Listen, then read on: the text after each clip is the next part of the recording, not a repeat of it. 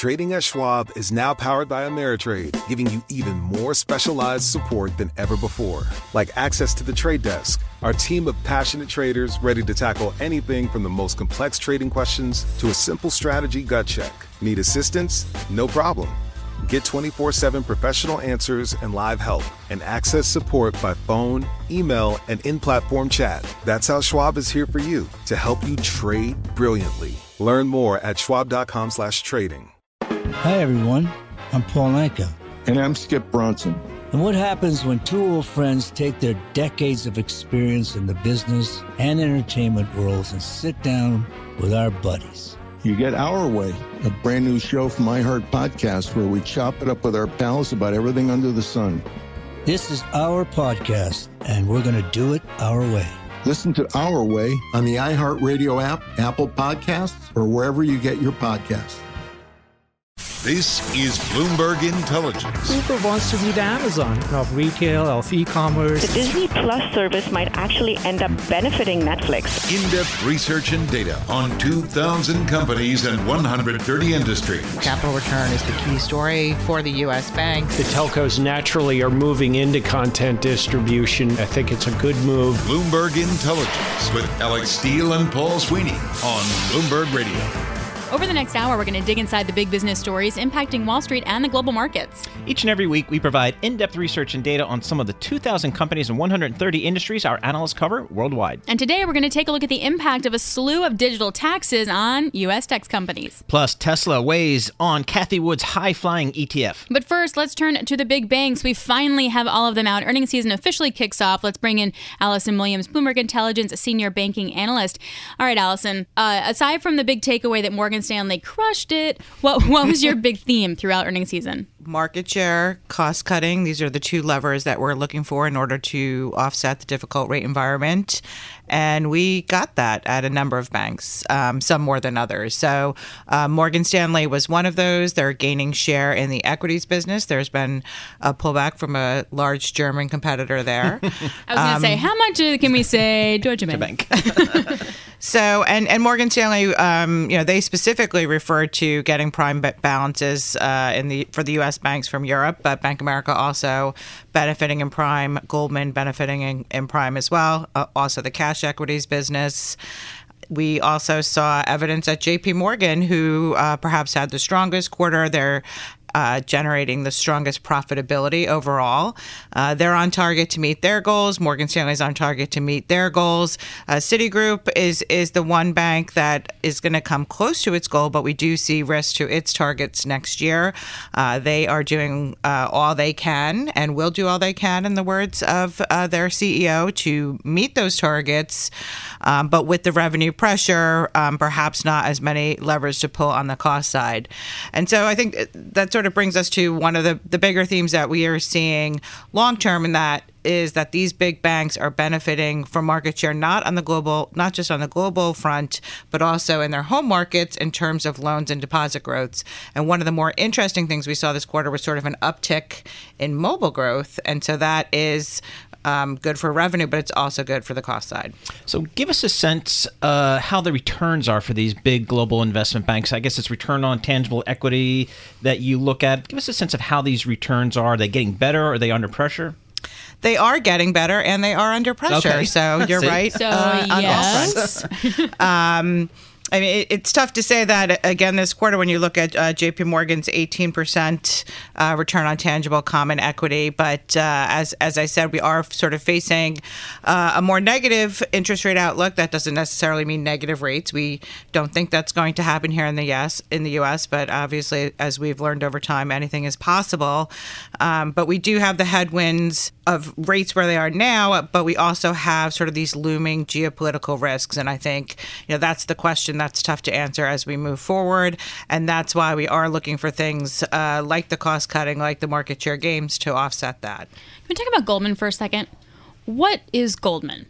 So, like, I, I know what Citi and JP Morgan are. I, mean we know what Morgan Stanley is molded into. They have clear strategies and they're winning on certain strategies. Goldman's kind of stuck in the middle. Like, what does it want to be? And can it actually be that thing? I feel like this is a really ex- existential, like Goldman. What is But I know Goldman? Allison's got it. Yeah. so I think that really is uh, the pivotal question, and I think Goldman is going to be one of the more interesting banks uh, to watch next year because if you look back historically, that was generally the easiest question to answer. Mm-hmm. What is Goldman? They are a leader in the institutional business. They have been more committed to that than others over the long term. We've seen Morgan Stanley go more towards uh, the wealth route. We have these banks that have these huge retail franchises. Goldman has really stuck to institutional. However, over the past few years, we've seen this build out on the consumer side. Uh, we've seen um, different efforts that they have within their institutional business. And we have a new CEO, and that new, CEO is making changes. We're going to get an update for them in, in January, and we're going to see will there be a pivot or bigger changes uh, for that bank. So when you and bank executives say cost cuts, as a former Wall Streeter myself, I think job cuts. Uh, so give us a sense of headcount at some of these big banks, and where do you think it's going? So I think we do always think headcount, and I think that has been sort of one of the areas that Citigroup has talked about. We're actually hearing a lot more about that from uh, some of the Europeans, and actually that is where a lot of the cuts have uh, have been. Because if you look at where profitability is uh, across the regions, Europe really is the most challenged. Asia still has opportunity for long term uh, growth. So Europe is, is sort of where we're seeing the the cuts. But when where the banks have been, I think, really successful have been on the technology side. So I talked a little bit mm-hmm. about mobile. When you think about the fact that you know doing a deposit on your phone, which hopefully we all have experience. Yes. I know, I know, I love doing that. Uh, that that's pennies on the dollar that co- mm. compared to someone coming into a branch. So when you think about sort of the very strong growth that we've had on that front, and then we think about things going paperless, other initiatives, um, that really is sort of the bigger initiative helping not just uh, the cost side, but also market share. Um, and then just circling back to your qu- question on staffing, I think the one thing that we're going to be watching in the next quarter or so is what happens on the equity side of things. These MIFID II changes, they came into effect in January. Uh, this is European regulation. However, it really is sort of catalyzing change globally. And a lot of the managements at that time, uh, JP Morgan, one of them saying, we're going to sit back, we're not going going to be too quick to act. We're going to see how things evolve. The IPO market, a great source of fees that also helps secondary trading, has helped to support equity fees, but also equity trading until now. With some questions around that, do we start to see some of the MIFID regulated cuts come hmm. through? All right, Allison Williams, Bloomberg Intelligence Senior Banking Analyst. So we want to talk about an ETF that's done really well and then now could have an Achilles heel, and the Achilles heel name is Tesla. Let's bring in our ETF expert from Bloomberg Intelligence, Eric Balchunas. So basically, what we're talking about is ARK Innovation ETF. First of all, what's in it, and how does it relate to Tesla? So the ARK Innovation ETF um, really is a fascinating uh, specimen, uh, especially for us analysts, because all the money's going to cheap passive rules based, right? That's the big trend. This is a fund that's more expensive, 75 basis points is the cost.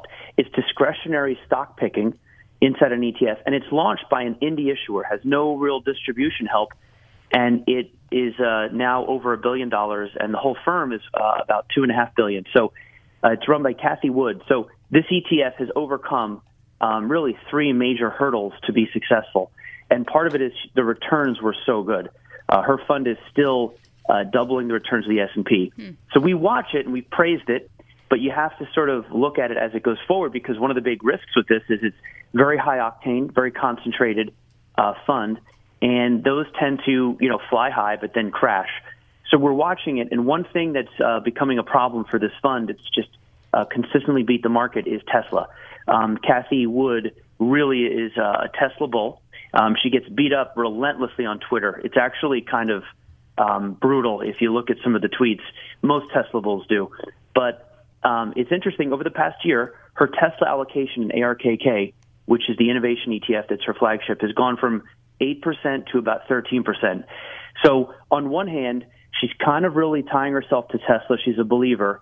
But on the other, this is the kind of conviction that you rarely see. And we think her conviction and boldness is uh, what you want because a lot of big active managers now are, are more about asset retention than going for the gold. And so this really is on brand for her. But again, if Tesla uh, continues to slide, it could really bring this fund down. It just uh, uh, unfortunately saw a death cross. So um, again, it's still up 11%, but it's underperforming the S&P this year. So you know, give us a sense for this ETF. Is is it just Tesla or is it primarily Tesla? What's in this ETF? Tesla is the top holding by far at 13%. Then we've got Square, Illumina. Um, you've got companies like, I mean, some I haven't heard of, Editas Medicine. There's a lot of biotech in here. It's really her theme is disruption. She looks for firms that are just severely disrupting their industries, and you end up getting a decent chunk of consumer discretionary, decent chunk of healthcare and tech. You know, she came out with this uh, five, you know, five, six years ago. And at the time, it was novel. Now, um, everyone from BlackRock to Goldman has followed her with innovation type ETFs. She has a whole lineup. Uh, one is the uh, next generation of the web. Another one is genomic revolution, uh, fintech. So she was kind of a pioneer on it. Um, but yeah, that's what's in it. And it's, again, high octane, high growth.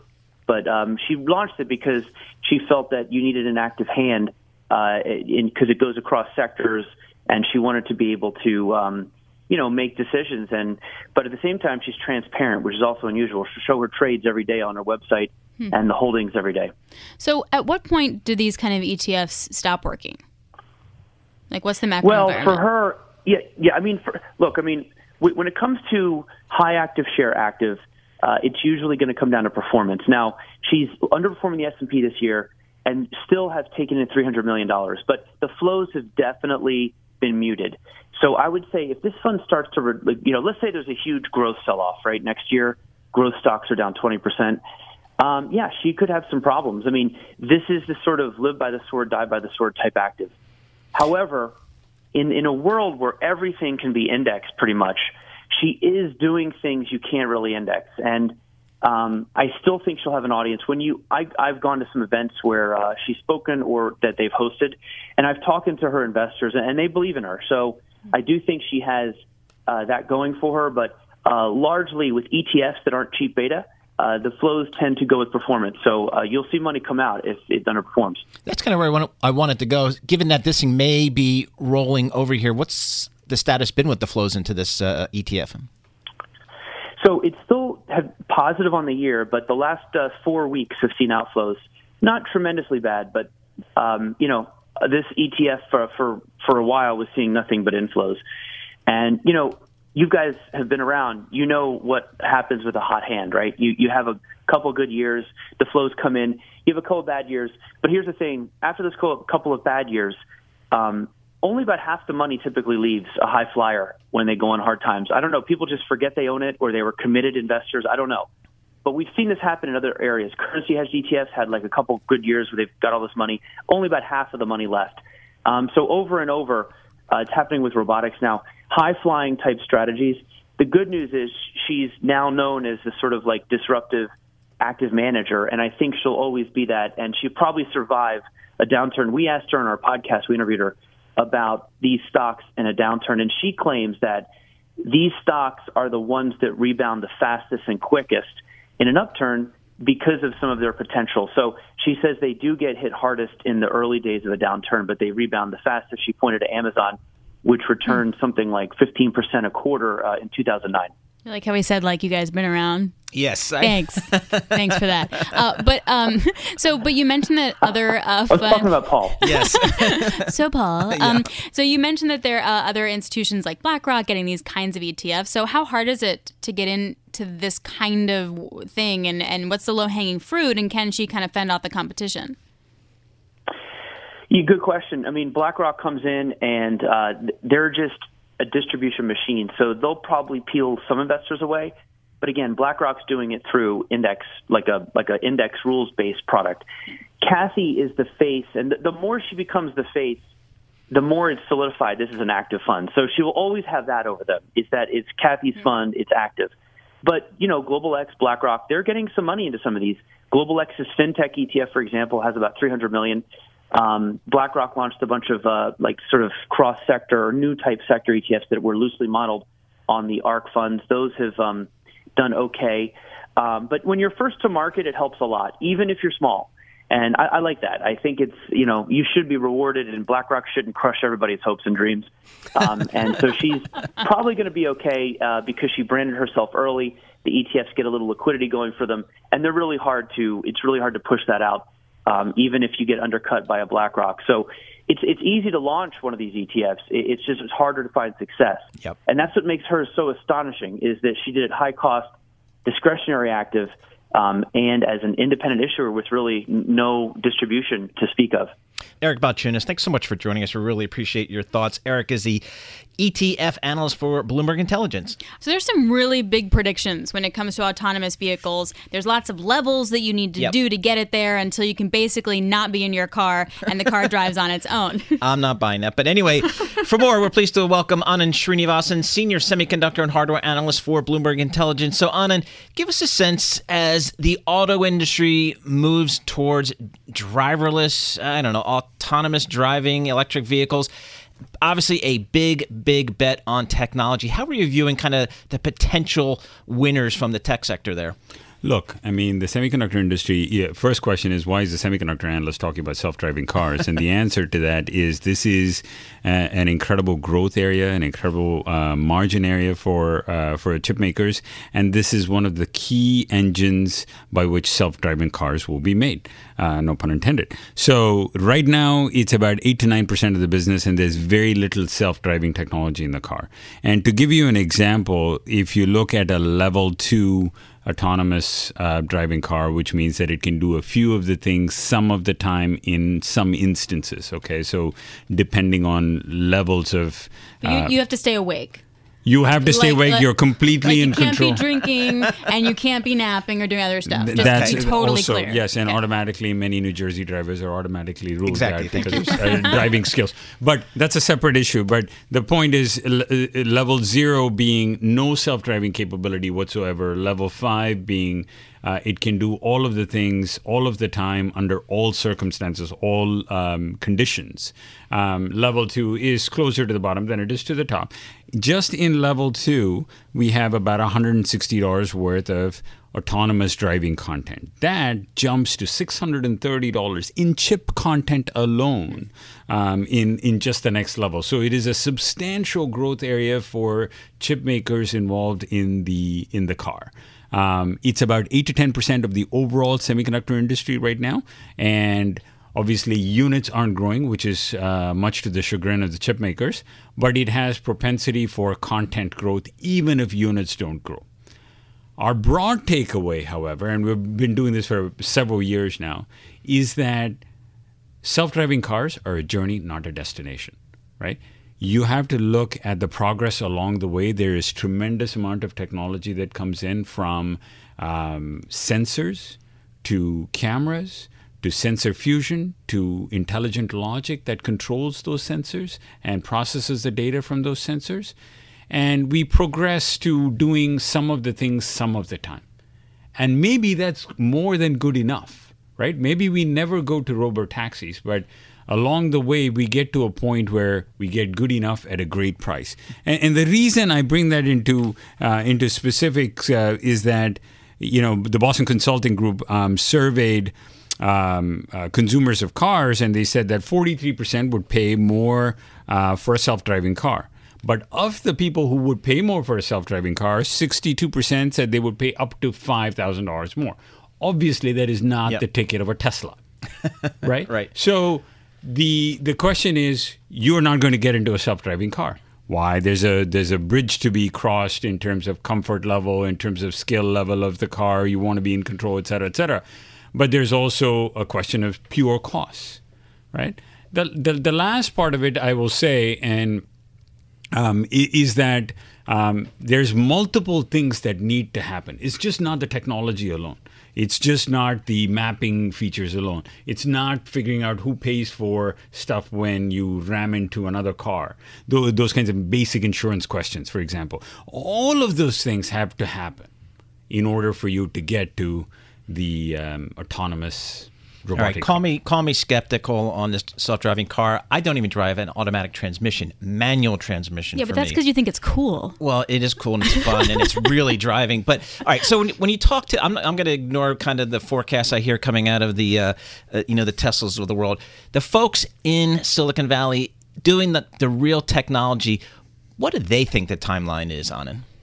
Look, I mean, Infineon just cut its projections in half for level three vehicles in 2025. They're creating new levels along the way, right? So we're we're cheating along the way. There's a new level now. It's called level two plus. Okay. Um, so we're we're and and this this is this is going to happen more and more, and we've seen this in technology. 5G ready, Wi-Fi 6 ready. Uh, we we've seen, and these baby steps, as much of a marketing gimmick as they might be, they're steps along the way, and you get a lot more value that is both economic as well as useful. It's not science in search of a, a, a, a science solution in search of a problem. You get actual usable stuff along the way, and that's what we've always been saying uh, from two years ago: is that it's a journey, not a destination. Awesome. Really interesting. Thank you so much for joining us, Anand Srinivasan, Senior Semiconductor and Hardware Analyst for Bloomberg Intelligence. We talk a lot about the impact of DC on technology companies, whether it's regulation or taxes. So, for more, we want to talk about that with Andrew Silverman, Corporate Tax Government Analyst for Bloomberg Intelligence. So, Andrew, uh, what are the taxes on big tech? Well, uh, so these are uh, taxes that are popping up uh, all over the world, but the, the one that uh, people have been talking about a lot, especially the president, is the French digital tax. And uh, what what's basically been happening is the EU has been trying to pass a digital tax for years, a decade and a half, and uh, it's basically sputtered out. And so what's what's happened is that individual countries in Europe and, and other places, Indonesia and places like that as well, um, is that they're passing uh, taxes that only apply in their country to these digital companies. And um, and so you know on the plus side, it's good that uh, these you know um, uh, Apple and Amazon, they're not having to pay, you know, what the, the Dutch uh, estimated was going to be one to two uh, billion euros a year from uh, uh, an EU-wide tax, but uh, they have to pay these um, individual country taxes, and the, the taxes don't necessarily mesh with one another, and they're at different rates, and they're on different types of income, and so these these companies might have to pay, you know, double or triple taxes on the same income. Well, I mean, to date, hasn't the argument been that these tech companies aren't paying any taxes or certainly well below statutory rates or even remotely close to that type of thing. So is this a kind of a catch up on the part of some of these European countries? Well, that's certainly the way that they feel about it. The U.S.'s uh, approach is that uh, these are U.S. companies. They should be taxed in the United States. And if we decide not to tax them on income earned in Europe, for example, that's our right. And they shouldn't be taxed in that in Europe. And so what's the European response? What are they saying? Just because is because you're doing business here and you owe us some money?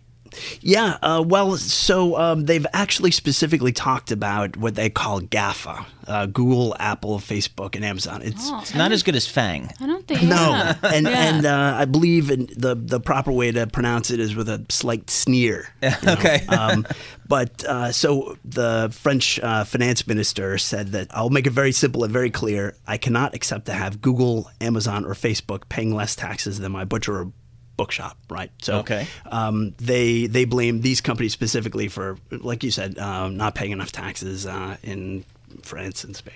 So, in terms of taxes and how much, like, is a lot of money for these companies? Is it a big tax? It's less than it would be if uh, if it was an EU-wide tax, uh, but we've estimated that um, the amount that Google and Facebook would have to pay.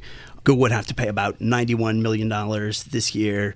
Um, Facebook would have to pay about $58 million this year just on the French tax. The issue is, I think, for a lot of these big tech companies, is they're they're saying, "Hey, we don't want to do it."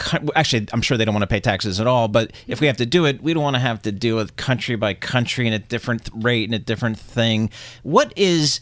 How are you know global companies taxed anyway? Well, it depends. Every country has its own system. Uh, the United States, uh, after tax reform, has ostensibly moved into what's called a territorial tax system, which means that we only tax income that arises in the United States. But what we've sort of fused onto that system is uh, a worldwide tax system. And so, even though you might not be taxed on income that isn't arising in the United States, we construe a lot of foreign income to be arising in the United States. And so, they get taxed on foreign income anyway. So, we have this sort of mixed system. But what the Europeans are moving towards is um, a system in which uh, companies are taxed on where their um, their profits arise from, and so it's actually creating this uh, the situation where the United States has a system in which uh, companies are taxed where their uh, where they're formed, where their headquarters is, and um, these two uh, theories are are coming up against each other. Uh, the OECD is actually proposing a lot of plans right now um, that would would tax based on you know where companies earn their money, and the U.S. has basically said no, that's that's not the way we do things, and uh, the Europeans are saying okay, we have tax sovereignty, we get to decide, and so companies are sort of stuck in the middle, right? The United States is saying we're not going to give you a tax credit for this, and the Europeans are saying mm-hmm. we're going to tax you anyway. It doesn't matter how you feel, United States, we have sovereignty. So how do these companies respond? Um, like, for example, is tax aver- inversion still a thing? For a while there, companies were moving their taxable domicile to some country where they would get favorable tax. Ireland, mm-hmm. there you go. Does that still happen? Um, it, it slowed down a bit. Uh, it was a popular thing to do during the Obama administration, and um, actually, to to a great extent, the reason that it slowed down is because of of the Trump tax reform. The rates have gone down to 21% of the corporate tax rates. And that means a lot of companies are saying, you know, it's not really worthwhile to move anymore. But by the same token, companies can move for tax purposes overseas without actually moving any buildings right. or mm-hmm. headquarters mm-hmm. or employees. Right. And so they can shift things of value to Europe. Uh, or wherever has a lower tax rate and pay a lower, lower global tax rate. And so they don't need to move their headquarters anymore. They can do mm-hmm. it constructively, effectively. Where should I move my own headquarters? Oh, I don't know. You can go anywhere. Yeah, that's, a, that's something to really think about. All right, Andrew Silverman, thanks a lot. Corporate tax and government analyst for Bloomberg Intelligence. Thank you. Right now, let's turn to emerging markets. For more, let's bring in Damian Sassower, Bloomberg Intelligence Chief Emerging Market Credit Analyst. Damian, thanks so much for joining us. Just give us a sense broadly how emerging markets have performed year to date and kind of what's the outlook for EM going forward? Yeah, yeah. So emerging market local currency debt is up 8.5% year to date. But what's most interesting is that 75% of that return has been driven by falling local yields. So, you know, hmm. EM local debt, there's coupon income, which is carry, there's currency impact, but there's duration, which is falling yields. And so it's unprecedented that all 20 countries in the benchmark eligible EM local currency bond index are posting duration gains year to date. I mean, that's really quite unprecedented and really speaks to the fact that, you know, monetary policy, you know, the dovish tilt by, you know, the US, by the Fed, by the ECB is really kind of um, moving into the emerging market space. And so what we've done is we've gone deep dive into these local markets to see what the market, what the market implied, uh, you know, the local rate markets are implying insofar as rate expectations are going forward. And what we find is if you have the, I guess, um, $2.8 trillion market for EM local currency debt. We took the six largest countries, excluding China, which is about 1.8 trillion of that debt, and we looked at their three-month expectations um, for rates. And what we found is that countries like Brazil, which is pricing in 75 bips of cuts through the end of the year, Mexico, which is priced for another 50 bip of cuts, Indonesia, which is pricing at least 25 bips of cuts through the end of the year. Those are the big three that are going to drive continued duration gains through the end of this year, Paul. But you know what's interesting is a lot of the countries that have already cut cut are now shifting back to neutral. So Malaysia, Thailand, a lot of the uh, hmm. Asian central banks, which have been cutting pretty aggressively this year, are no longer priced for additional cuts. And so, what that leads us to believe is that duration gains aren't going to carry returns as much as they have so far this year. Or you just need to be more selective on it. Like it's not going to be just broad based. Like you can still get it, but you have to really pay attention to like what central banks can still have more room to cut. Exactly, because right now in Brazil, if you look at the DI future strip, which is how you would price rate expectations mm-hmm. locally in Brazil, you've got a 100% probability of a 50 bip cut um, at the next meeting. But they also have a meeting coming up in December, and right now it's a 50% probability of an additional 50 bip cut there. So you know that's the 75 bips of cuts that are priced in. But you know it's kind of interesting. You know different markets like in Malaysia, you're looking at the K LIBOR strip. In um, Indonesia, you're looking at JIBOR forward rates. In Thailand, because Thailand, it's really more of a currency implied forward market, you're looking at the six month Thai baht fixing rate, you know? so you're looking at all these different kind of um, markets, these different kind of um, indicators to kind of tease out what the market's really priced for today. And so, yeah, no, I mean, look, for me, it all fits kind of neatly with um, with the IMF bringing down its expectations for global Right. growth uh, this year from 3.2 to 3 percent, and the fact that you know within there, what uh, the new IMF chief uh, Kristalina Georgieva is is saying is that you know they don't have a lot of ammunition left, these central banks, and so they're going to have to rely more on macroprudential tools and fiscal stimulus in order to carry them through the weak spots that you know we're kind of currently in in the global economy. So, as you talk to institutional investors, um, how are they factoring in EM in the context of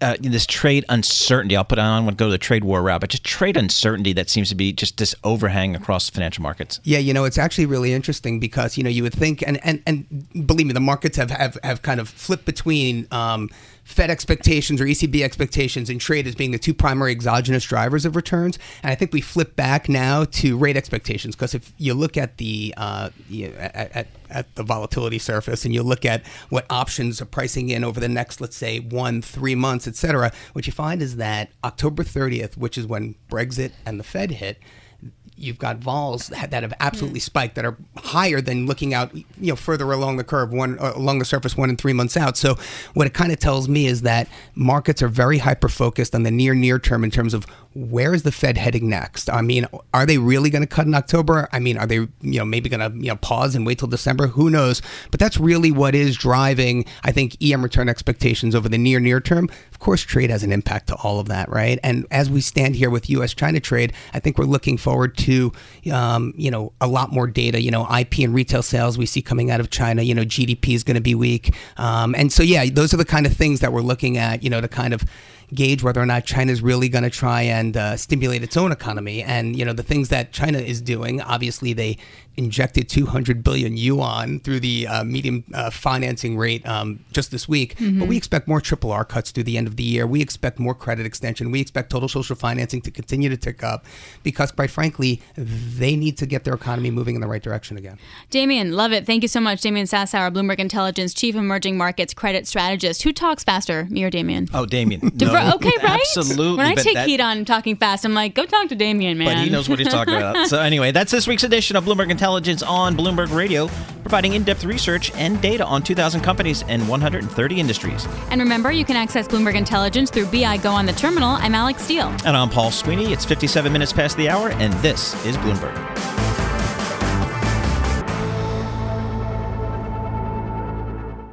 Hi, everyone. I'm Paul Anka. And I'm Skip Bronson. And what happens when two old friends take their decades of experience in the business and entertainment worlds and sit down with our buddies? You get Our Way, a brand new show from iHeart Podcast where we chop it up with our pals about everything under the sun. This is our podcast, and we're going to do it our way.